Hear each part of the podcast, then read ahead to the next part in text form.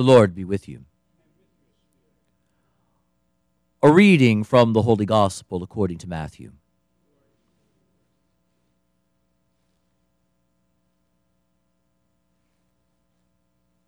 Jesus said to his disciples, Do not worry and say, What are we to eat? Or, What are we to drink? Or, What are we to wear? All these things the pagans seek.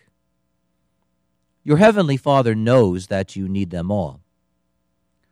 But seek first the kingdom of God and his righteousness and all these things will be given you besides. Do not worry about tomorrow. Tomorrow will take care of itself. Sufficient for a day is its own evil. The Gospel of the Lord.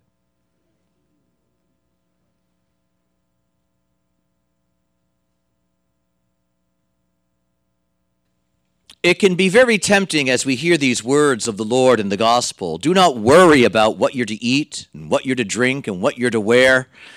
To respond with, that's easy for you to say. It can be very easy when we hear those words of, don't worry about tomorrow, don't be nervous about that, and say, that's great, but you're the Son of God. And for those of us that need to work for a living, we need to take care of these things. And then the Lord wraps it all up with that marvelous statement sufficient for a day is its own evil. And we pause and say, well, that's really reassuring. But in the middle of all of that, the Lord is teaching us something very important, especially in the light of this day when we gather to pray for his blessing upon the labor that marks our lives. And the readings we have today are chosen precisely for how they speak to why it is we gather here for Mass on this day. Our first reading is the one that establishes the context and the framework. And we see something beautiful in that account from the second chapter of the book of Genesis of the creation of man. And it's this work is intrinsic to what it is to be human. Work has been with us from the beginning. And in fact, it is precisely work given by God which, in no small measure, gives man his dignity. And that's so different from the way so much of the world will speak of work as something to be avoided, as a necessary evil, as a burden, or simply as a means to an end. But we see in the beginning that man is created, the breath of life is given him, and then God plants a garden and causes all that is good to spring up in the garden. And he takes the man whom he has made and into whom he has breathed life, and he places the man there in that garden of blessing and abundance. And he places him there, we hear curiously, not simply so that he will be happy, not simply so that he will have all that he needs, not simply so that he can enjoy the blessings of the garden, but so that he cultivate it and care for it and develop it. What a remarkable moment this really is. That man is given by God the dignity not just of receiving and enjoying the blessings of the world, but of cultivating them toward an increase, of valuing them and caring for them. And note how, when we put it this way, what do we hear? Without directly hearing the words, we realize man is indeed made in the image and after the likeness of God. God who doesn't simply put blessing in the world, but cares for it, cultivates it, guides it. And so, note the Lord who worked in creating the world shares the gift of that with us. And so, human work, human labor has its origin in this not because we need to eat, not because we need to drink or learn what to wear, not because we're worried about tomorrow. Before all of those worries have entered the world, work was already there. Because blessing must be valued, and blessing must be tended, and goodness must be cared for. And that that is where man finds his dignity. Man finds his dignity not simply because he's been blessed, but because he cares for blessing. Not simply because he's been given goodness, but that he can cultivate goodness and tend to goodness. Note how remarkably beautiful that is. This active care of creation that the Lord establishes as part of who we are from the very beginning. The tragedy of man, in no small measure, became afterwards the tragedy of work. Because when Adam and Eve misused creation in the garden, extending their hand at the voice of the serpent to the tree, and the Lord came to them and they refused to apologize, what does he say to Adam? Cursed be the ground because of you. You will try to cultivate it. Oh, and instead of fruit, you're going to get thorns. Note how part of the consequence of sin, the fall of man, is work that becomes fruitless, mere toil, mere labor, struggle without dignity. And so, note Note what sin does. It's not simply that sin afflicts us, it's not simply that sin wounds us. It does it in no small measure as well by hiding the beautiful goodness of work. And now, instead of man laboring in peace to cultivate goodness, laboring in peace to bring forth a continual abundance of the good things that God has made, now man struggles. And now man preoccupies himself with lack. And man preoccupies himself with insecurity. And man finds his heart afflicted by exhaustion and frustration. And this is where Jesus' words come in. So, note what Jesus is saying. Don't preoccupy yourself with what you're going to eat and what you're going to drink and what you're going to wear. And then he says, the pagans, those who do not know God, seek these things. In other words, that's what they work for. Because the only point they see is how do I get by for another day? What can I acquire for myself? And so it's a spirit of acquisition and a spirit of insecurity. And both of those attitudes rest on a fundamental lack of trust. And we see it all around us. This idea that dignity is somehow connected to possessions, that dignity is somehow connected to opportunities, and that the work is only dignified that gives more of those things. This is happiness is found in any of them. Jesus is not saying don't work. Jesus is not saying don't take care of yourselves. Jesus is not saying don't be responsible. What he's really saying is be responsible for the right things. Because even in this sin wounded and fallen world, there is still goodness to be tended to. There is still goodness to be received and cared for. And that is what gives dignity to man, not how much he acquires, not how hard he strives for those things that don't last, but how greatly he values the goodness he has received, however small it might seem in the eyes of the world.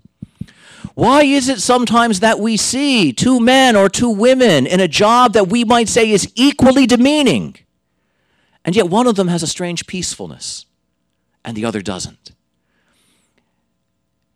Is it not because that one who has the peacefulness understands my dignity is found elsewhere?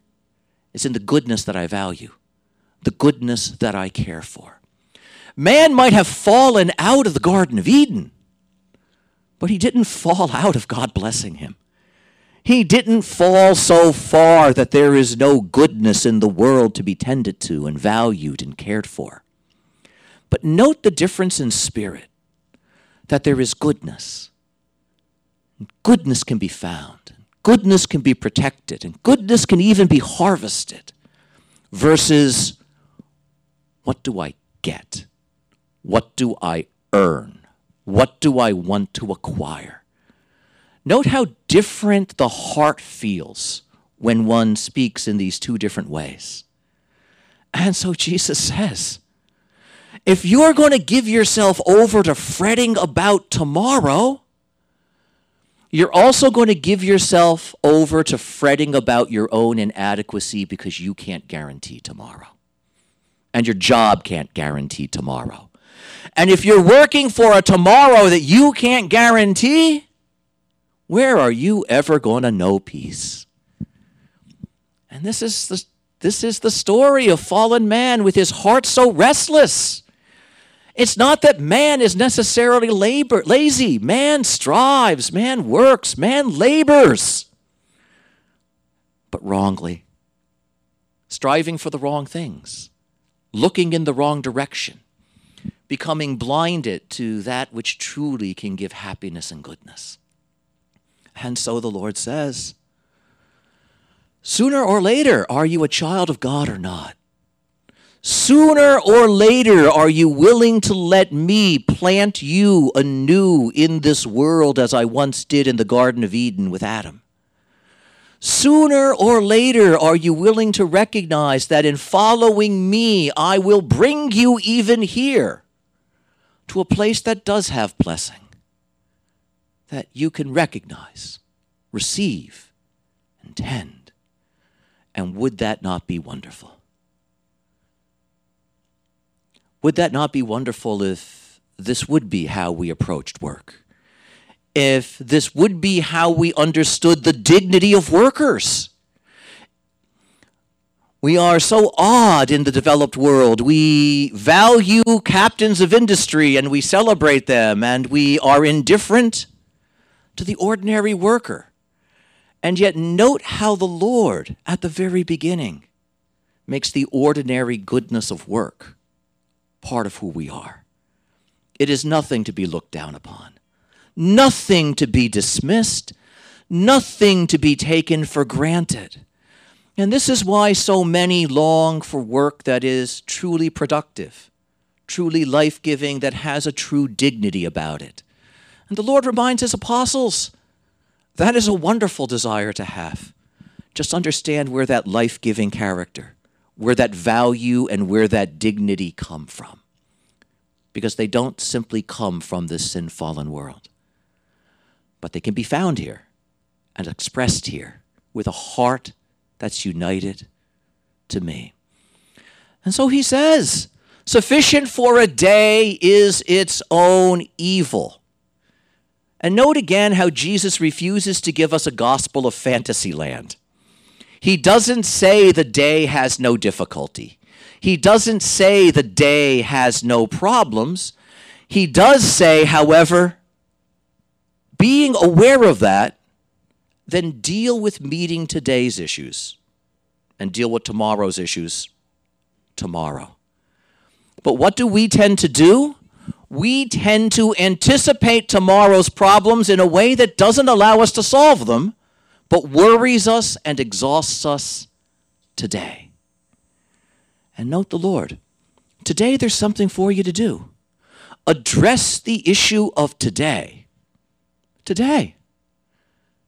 You don't have to do tomorrow's, do today's. And when he speaks that way, he's bringing our hearts back to the glorious now of what it is to stand in the presence of God. Because God also has blessing for you and for me today. God also extends his goodness to you and to me today.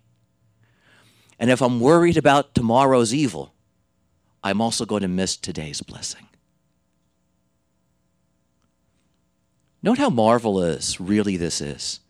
And note how beautiful a Catholic understanding of labor and work really are. The one who works for a living is by no means less than anybody else. In fact, he, he or she has a particular vocation likewise to show the world the true dignity of man. Man in the image and likeness of God. That is why, in the structure of the Mass itself, every time we say Mass, we reference the goodness of work. And now you're looking at me, Father, I've attended Mass all my life. I've never heard that said. Where does that happen? It happens right on this altar. And pay attention as we get to that point. Because in a little while, bread and wine are going to be placed on this altar. And note what I've just said bread and wine, not wheat and grapes. God gives us wheat. God gives us grapes, like we heard in the first reading. He caused the fruit bearing plants to grow and to share their abundance with man. But what did he tell man to do? Cultivate and care for the goodness. So out of the wheat that God has given, we make bread. Out of the grapes that God has caused to grow, we make wine. And we put on the altar what we have done with what God has given us. He's the source of it all. And yet, note how wonderfully our cooperation with Him, our receiving the good of what He has given us, is expressed on this altar. And what do we say? Blessed are you, Lord God of all creation, for in your goodness we have received the bread we offer, fruit of the earth and the work of human hands. Give success to the work of our hands. The prayer of the psalm that we said. Give success to the work of our hands. And here we see that that success has a name, and the name is Jesus. But how marvelous it is that Jesus Christ becomes present on this altar after we have placed here what we have done with what he has given us. And that's a reminder for all of us. We are not Adam and Eve, newly made in the garden. We live in a world of struggle. We live in a world of difficulty. We live in a world of lack and fragility, and yet, even here, there are the fruits of the earth. There are the good things that God has done. There are the good things that God gives us every single day. And there's that command that first command that was ever given to man do something with the blessing that I have given you. Receive it, care for it, and work it. And in so doing, you will care for this world. Amen.